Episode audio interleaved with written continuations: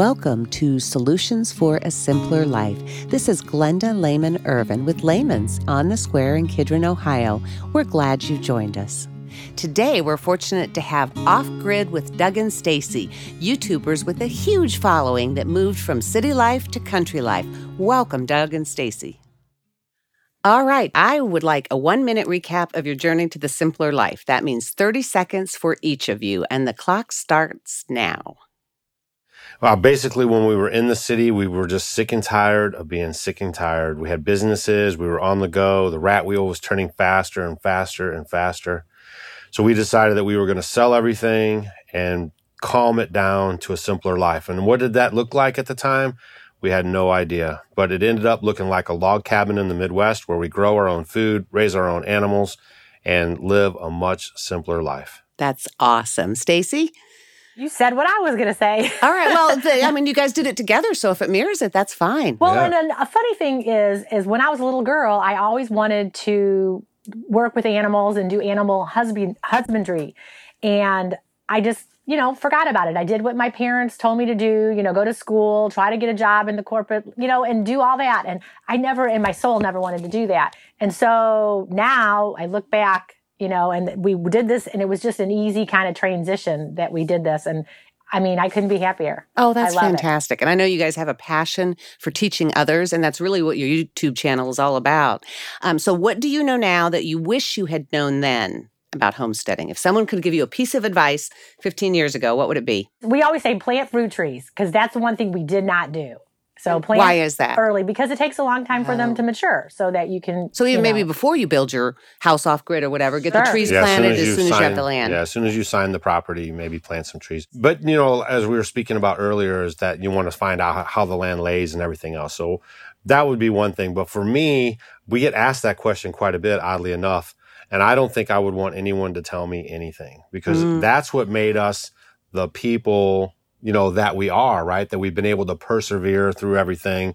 It's the trials and tribulations that we've had since we've been there that have made us better and stronger homesteaders and just has really worked well for us. Well, and that makes sense to me because everyone's journey to the simpler life takes a different path, mm-hmm. right. just like our lives in general do. So if somebody said, well, you have to do this, you might go down that path, but that wasn't your journey our journey wasn't to be off grid. It really wasn't. People are like, oh, are you just going to do that? And there was a lot of, I was going to have a propane refrigerator. I said, I'm not moving off grid if we're going to do it unless I have certain things, you know, and, and we never went this way until we found out the Amish lived nearby us. So then we were out talking to them and doing things. And when we first started, you know, they had a stove, uh, like a potbelly stove, um, we had it and then they're like you're crazy if you think that's going to work. You can keep you warm. So then we switched and looked for wood burning cook stoves and so they started educating us. So it was kind of that path you know if they can do it we can do it and I think it's so interesting that you learned from the Amish originally, which of course they live off the land, but now you have young Amish people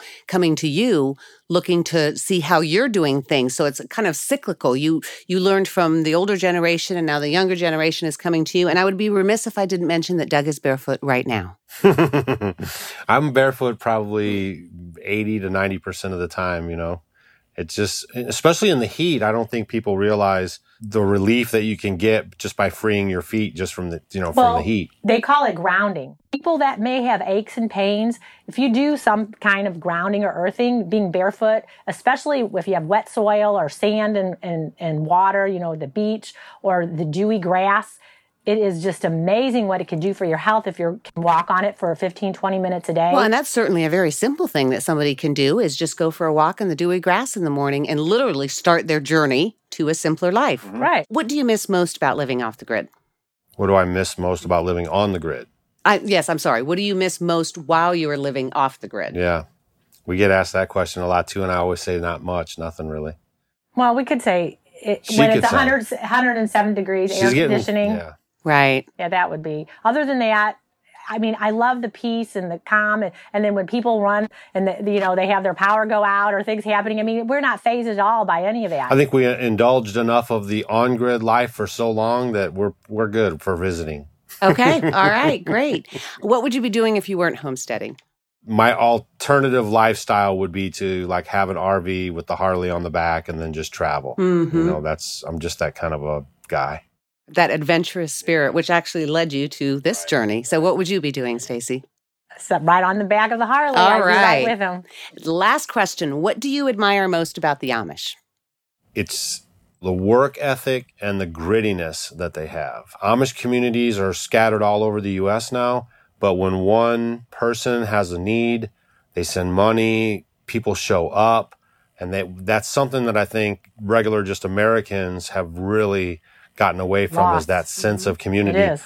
You can live next door to someone in a standard suburban neighborhood right now in America and not even know their name. And I just think that is just the, a total teardown of our societal mentality that we should have. I mean, it, we're getting more divided, and I think we should be more united. And I think that's one thing that they do very well. Yeah, and I have to agree because they- they're constantly. I'll be over there, and you know, the someone will have a baby. If, if someone maybe has has died, I mean, they're all together, letting everyone know what's up. People are bringing food. They get together. They help out. When the young girls have babies, all the other girls go and help her for weeks at a time. As not crazy as it sounds, we've had a frolic at our house. We um, did. just to do uh, some fencing that I had to get put up so we could expand our sheep area.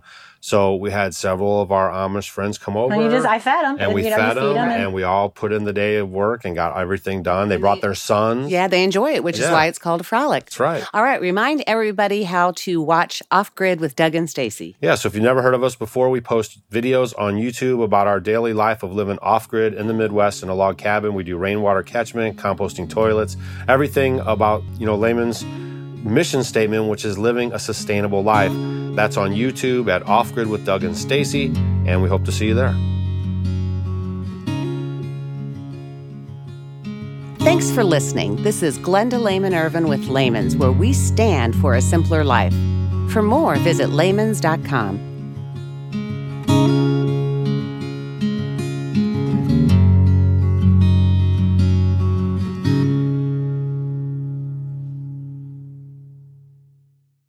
Hi, I'm Emma, And I'm Joe, and, we're, the, professional, book, nerds. Two Mondays a month, we interview authors and talk about their upcoming books, what drives them, and their go to order at the cafe. On Thursdays, we share recommendations and dive into topics readers face, like how do I actually read the books on my to be read list? You can find the Professional Book Nerds podcast on Apple Podcasts, Spotify, or wherever you get your podcasts. Want to learn more about us? Our website is professionalbooknerds.com, and you can find us on Instagram, Twitter, and TikTok at ProBookNerds. We hope you'll come and listen, and as always, Happy reading.